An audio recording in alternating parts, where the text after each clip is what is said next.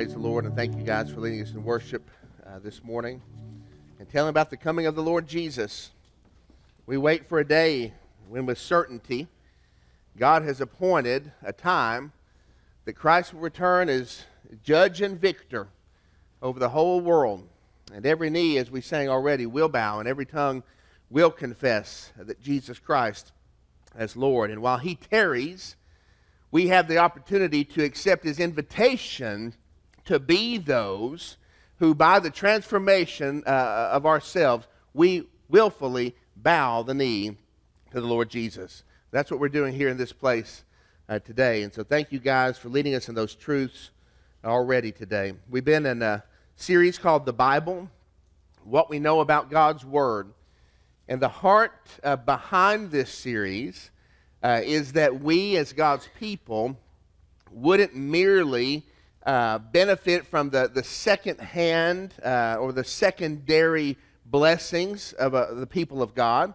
The friendship, the fellowship, the, prayer, the prayers for each other, the encouragement, the support, the good feelings, all of which are a part of being together, but that we would have a grounding in the truth, that we would be sending our children out into the world, that when the first wind of persecution blows, or the first scorching uh, light of uh, heat comes upon them, uh, that they would not wither away, but they would have, uh, thus saith the Lord, that they would know in whom and in what they have believed.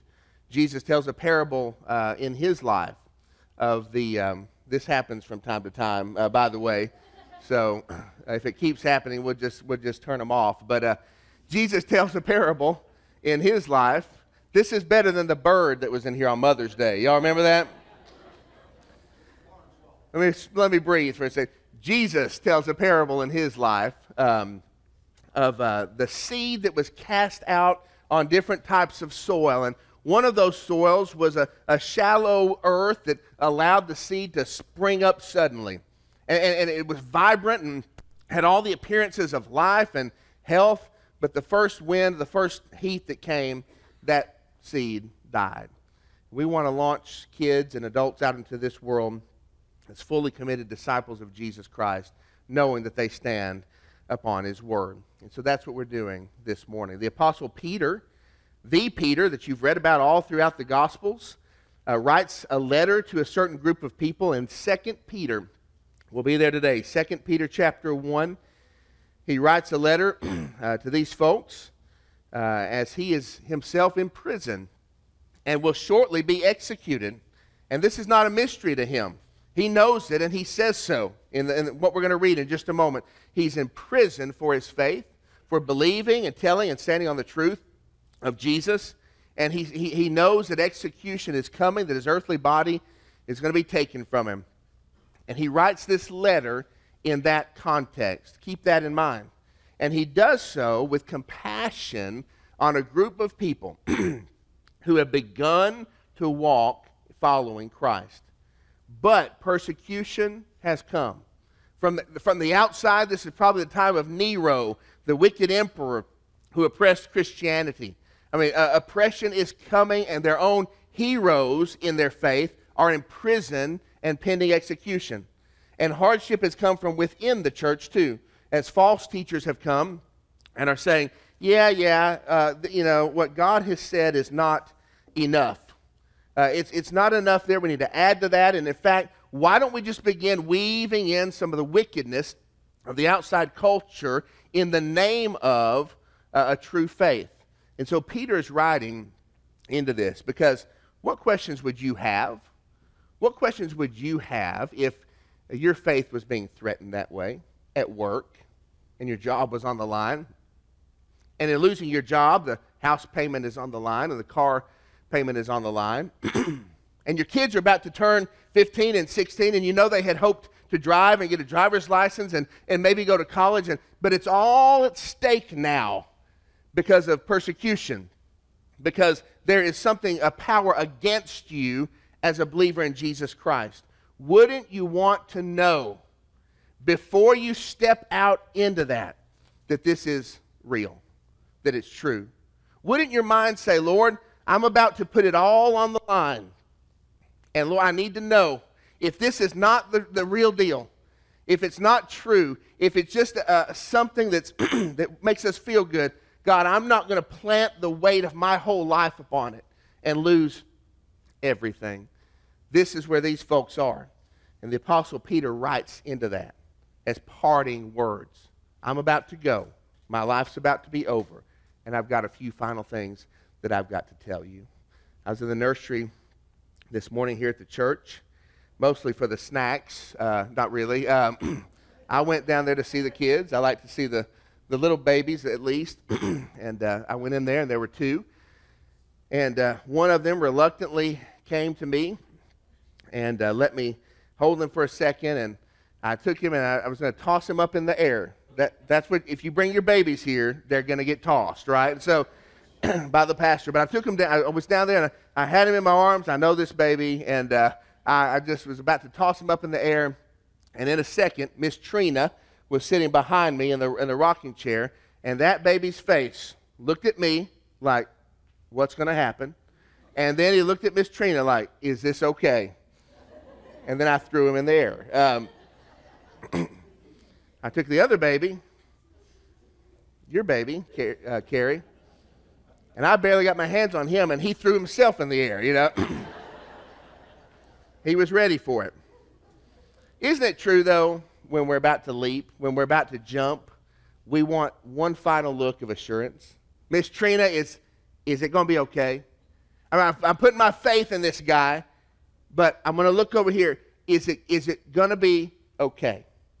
When you're about to place the weight of your life on what we know about Jesus Christ, it's natural to take one last look, one last examination, and say, is this for real? Is this going to be okay?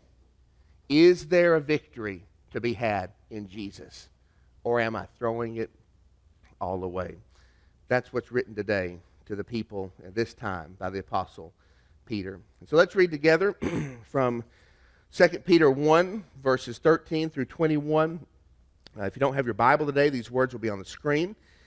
And if you don't have a Bible in your life, uh, we don't want anyone leaving here today without a good, reliable copy of God's Word. And so we have those on the table in the back for you. Uh, really nice, um, uh, good, credible versions of Scripture, you take that if you need it, no cost to you, okay? It's just something we want to share with you. Verse 13. I think it is, I think it right, Peter says. I think it right, as long as I am in this body, to stir you up by way of reminder, since I know that the putting off of my body will be soon, as the Lord Jesus has made clear to me. and I will make every effort so that after my departure, you may be able at any time to recall these things. You're going to need to know this. I, I, I, think it is right. I find it fitting, as long as I'm still here, to, to say it, to say it, to remind you of it, because you're going to need to recall these things after I'm gone. Verse 16 For we did not follow, we would be the, the apostles and the writers of the New Testament eventually for we did not follow cleverly de- devised myths. Another version says cleverly concocted myths. When we made known to you the power and coming of our Lord Jesus Christ. But we were eyewitnesses of his majesty. We saw it firsthand. Uh, this, this is not manipulation. This is what this was a matter of fact. We observed it. Verse 17. For when he, that's Jesus, received honor and glory from God the Father, and the voice was borne to him by the majestic glory This is my beloved Son, with whom I am well pleased. We ourselves heard this very voice borne from heaven, for we were with him on the holy mountain. If you're familiar with Scripture, this refers to what we call the Transfiguration, uh, an event at the end of Jesus' life when the glory of God kind of spoke and, and revealed once again that, that this is indeed the Son of God and that, the, that this was a blessing from God. Verse 19. And we have something more sure the prophetic word to which you will all do well to pay attention as a lamp shining in a dark place until the day dawns and the morning star rises in your heart. What does this mean? It's a, just a poetic way of saying we've got the, the Word of God li- like a lamp in a, in a dark place until what? Until the, the risen Word of God until Jesus comes again. Uh, it says until the day dawns, right? And the morning star rises in your hearts. Verse 20, knowing this first of all, or above all, in first place, of, of, of, of first importance, that no prophecy of Scripture comes from someone's own interpretation. For no prophecy was ever, how often was prophecy produced by the will of man? No prophecy was ever produced by the will of man, but men spoke from God as they were carried along by the Holy Spirit.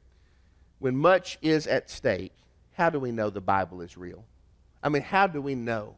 We go to this like it's our ultimate authority. How do we know the Bible is real? And when the cost is dear to us, is there a reason? Is there a basis to keep following Jesus, even at great risk? I think we have four reasons for this in this text. The first is this the Bible is our truest testimony. The Bible is our truest testimony. Now, the, the Bible here appeals to the fact that the men and women through whom God uh, would eventually write the New Testament were what? Were eyewitnesses to what happened here. Uh, they saw it happened, happen. And when, when Peter is telling this to, to these folks, and when we read it in Scripture, we're reading this from those who were physically present there. This is a first-hand account. We have a child at our house who's fond of telling us that he heard things, right? I heard this or that. Like, well, do you know this to be true? No, I have heard this to be true. We have heard it to be true by men who saw it and heard it for themselves. And what did these men do? In the case of Peter and many others, what did they do? They went to their graves defending that this had happened. Who goes to their grave? Who faces a horrible death, a, a, a vicious murder? Peter, as history holds, was crucified. Here, just shortly from here, was crucified. And he insisted on being crucified what? Upside down. Because he was not worthy to be crucified in the same likeness as his Lord. And he went to that crucifixion. Listen, usually when the threat comes out, we recant that which is false, don't we? I mean, when the spikes come out and the hammer comes out and the, the beams are laid crossways there and they're walking you, well, if this was a falsehood, if this was a cleverly devised myth, the apostle surely and all of his contemporaries who walked that same road of martyrdom, surely they would have said, Whoa, whoa, whoa, whoa, whoa. This was just for play, guys. This was just pretend, but they didn't do it. When I was working midnight shift for many years in law enforcement, I would often interview people there in the middle of the night who were up to no good or had been up to no good. You question them, and they were notorious and very good liars. I mean, they would lie, and, and to the point that many times I thought, you know, I'm wrong about this. And sometimes you would just kind of push a little bit on the door and and say, you know, I'm going to give you one last chance to tell us the truth. And I had my handcuffs right here on my belt, and they had a little case on them with a snap, right? And I would talk to them, and they would continue to tell me the lie until what? Pop. I popped the snap on that, jingled out the handcuffs. They made a, a noise that the people I was talking to would have been very familiar with. And uh, as soon as they heard that pop, Many, many times when those handcuffs came out, what did I hear? Well, hold on just a minute, right? Let me tell you what really happened. Honesty came. When we're under threat, when the consequences get real, we get honest. And so, as Peter and all of these walk this road, having seen what happened with the Lord Jesus, having listened and heard and, and, the divine nature of it and, and the prophetic words that he spoke uh, uh, of his salvation and coming again, they saw it, eyewitnesses, and the fact that they defended it to their deaths until the last blood, a drop of blood fled from their empty hearts, until that heartbeat was so rapid and those vessels were so empty that it stopped as they looked on and the ones that they loved stood there at the feet of that cross or uh, there in, in the midst of that pain. And never once did they say, Hold on. It was just a cleverly devised myth. We were trying to do good, but listen, it wasn't true. No, they went and they died. The gospel of Jesus Christ is confirmed by eyewitnesses of the first order who walked face first into the most violent deaths, declaring the truth. Can we stand on this? Yes, we can. Is it worth the risk, Lord? Yes, it is. The Bible is our truest testimony. But secondly, the Bible is our changeless priority. It is our unchanging or our changeless priority. As strong of a proof as the eyewitness testimony is, that's really not good enough, as the Apostle Peter writes here. Uh, he goes on to declare that uh, we have something even more sure the prophetic word. And, and with, without getting deep in the weeds, what he's saying here is listen, we were eyewitnesses of this. But even more certain, even a higher confirmation, is that this comes from God. This is the word of God here. It's a strong enough proof that they saw it, but the real power of the Bible comes that it is from God. And as such, it overcomes all forces that come against it. What are some of the forces that come against it here? Well, in this verse, in verse 19, we just see a couple. We see the darkness, number one. The, the Word of God stands as a lamp or as a light in the midst of the darkness. the darkness is powerful. The darkness wants to win. The darkness wants the attention as we walk through the world. Peter says, You do well. You do well. The darkness is vast. The darkness is great. The darkness seems bigger, but you do well if you look for the lamp, if you look to the light of God's word. The darkness is there, it's all around us. Make no mistake, it wants your kids. It wants your kids, it wants you to see this little lamp in the midst of a vast and powerful darkness until that day when the Lord Jesus dawns. No more little lamp then, but He wants your kids to look and to see and to feel the power and the opposing presence of the darkness. It would be easy to go with the darkness. The darkness hates the light, it hates those who love it. The darkness. But God's word is able to overcome that. It comes from God.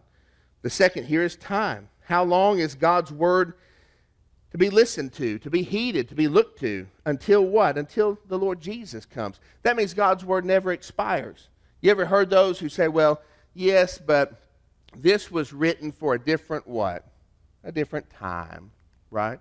And we know it says that, but at that time, you know, this is more acceptable, and, and nowadays it has changed. Listen, we are to look to God's word as a lamp in the midst of the darkness until when? Until the Lord Jesus is back.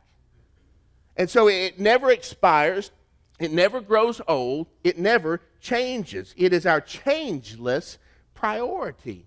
My son Reese pulled the other day from the refrigerator a gallon of 2% milk. He's the only one in our house that likes 2%. Uh, the rest of us like full whipping cream. Uh, just kidding. Uh, we, we, do, we do skim milk. Don't you laugh so hard, Ralph. Um, we do skim milk, but he likes 2% milk, and so he pulled a gallon out the other day, and he looked at the expiration date, October 5th, and it was just a couple days after October 5th. He said, Dad, I, I don't know if this is good. He said, Will you, will you sniff it? And so uh, he handed it to me, and I opened the, the milk, and I sniffed it, and guess what? It smelled awful. In fact, you looked inside, it wasn't even only liquid anymore.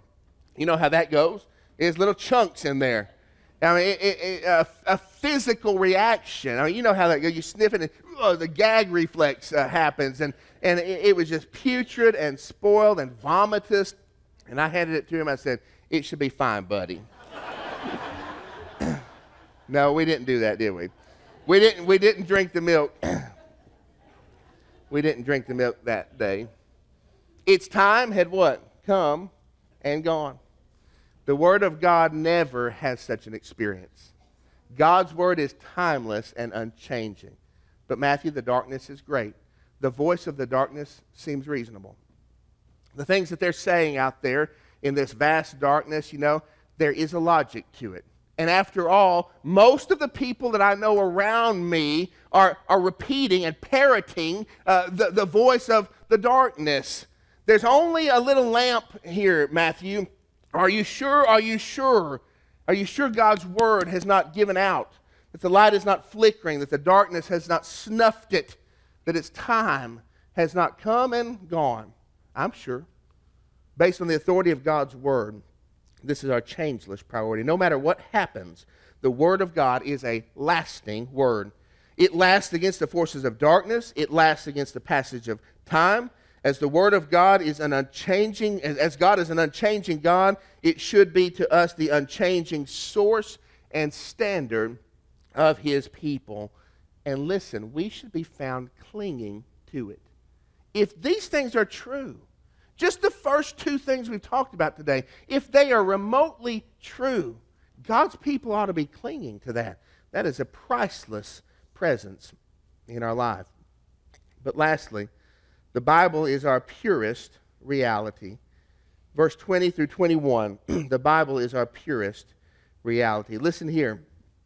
It tells us that no prophecy of Scripture comes from someone's own interpretation. For no prophecy was ever produced by the will of man, but men spoke from God as they were carried along. That's, a, that's an important word. They were carried along by the Holy Spirit. The strength and basis of the promise, of the encouragement that's made here in God's Word, uh, is that although penned by men, the Bible is not from the motives of men. And it does not contain the flaws of men. We've talked about Peter today. We could talk about Paul and Matthew and John and uh, all these others. We could talk about the Isle of Patmos, and we could go to the Old Testament and talk about Samuel and David and the Psalms and all of these men who are credited with penning the words of Scripture. And we could say, well, surely this is mixed with errors. I mean, surely uh, the impulses and the, the motives of these men crept in here. Surely their opinions and their fallenness and their flawedness comes into God's word. Somebody might say, well, you know, the, the words of Jesus in here are in red, you know, but over here in Romans, that's just the words of Paul. I mean, Paul surely is not as great as Jesus. And I promise you one thing, he is not. But the Bible speaks with one voice. The Bible uh, contains the words of God, and with unity, it itself is the Word of God. And so, if it's contained in this scripture, listen, uh, it's not the mixture of error from the lives of men. This is spoken by God. How do we know this? We know it because the Bible tells us very clearly, right here, that the strength and basis of this is that it came by way of God. Men spoke from whom? From God. And by what means did this happen? They were carried along by the Holy Spirit. Your Bible may say moved, which is fine. The truest sense of this word uh, is that they were carried along. Uh, this word is used of those who brought the crippled on the mat to Jesus for healing. Uh, it's used to transport uh, one thing uh, from one place to another. In fact, the Greek word is the word phero. You ever ridden a ferry across a, a river? Go from one side to the next. I brought a picture I want to show you.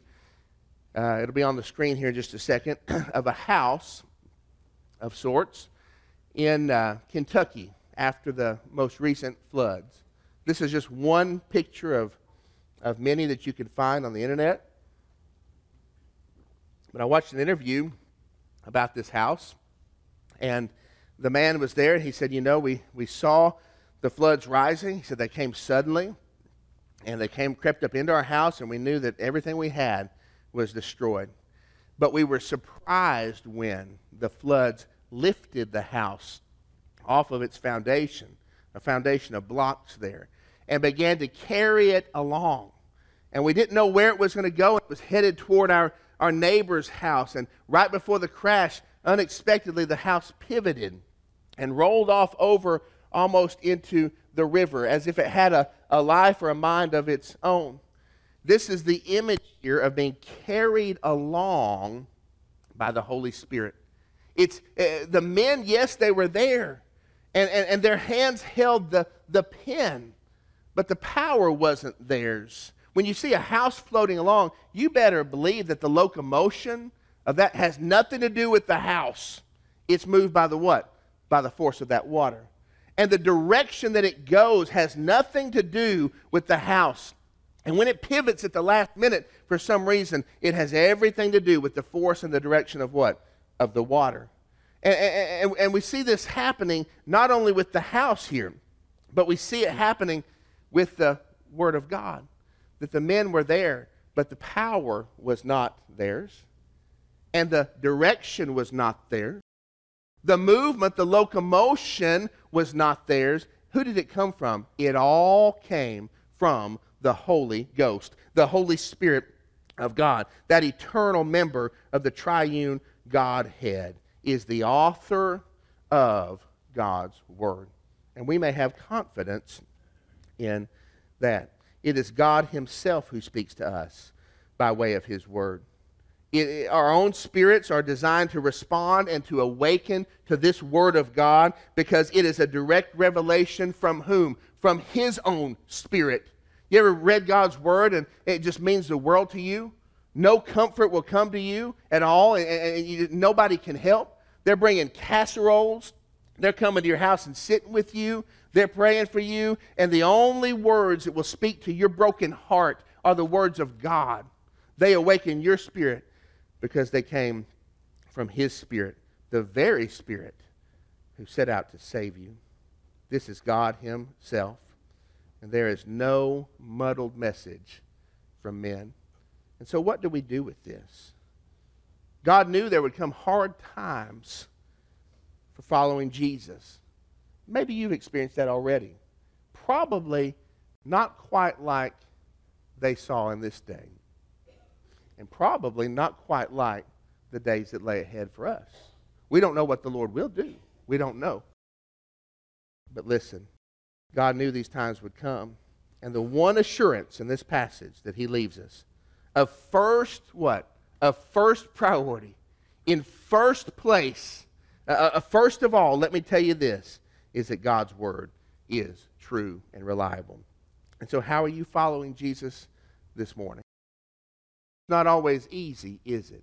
But the way we follow him, our willingness, whether or not we're going to put the weight of our lives, of our friendships, of our school relationships, of our popularity, of our promotions, of our money, it, if we're going to put the weight of our life on that, it's because we know God's Word is true.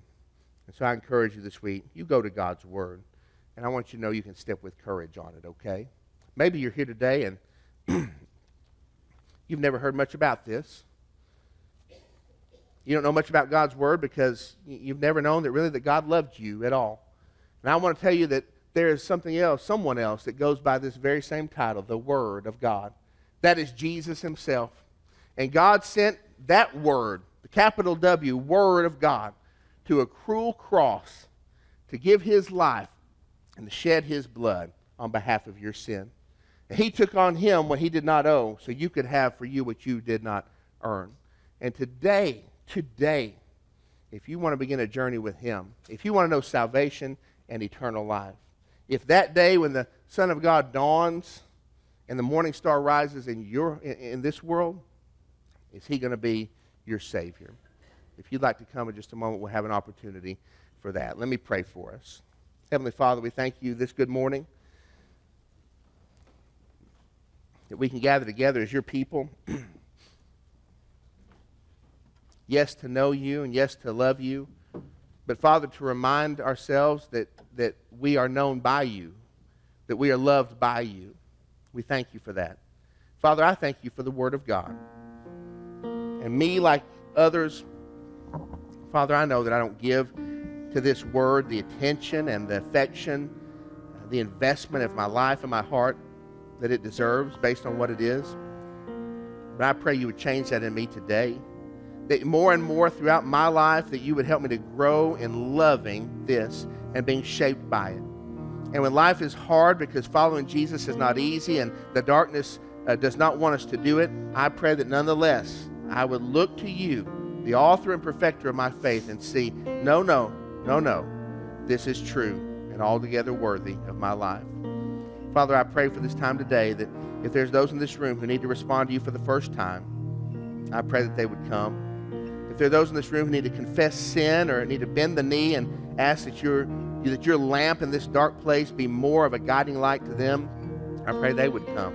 That you would do a work in us that we cannot do. We pray it in Jesus' name. Amen. Let's stand and sing, and as we do, I invite you to respond.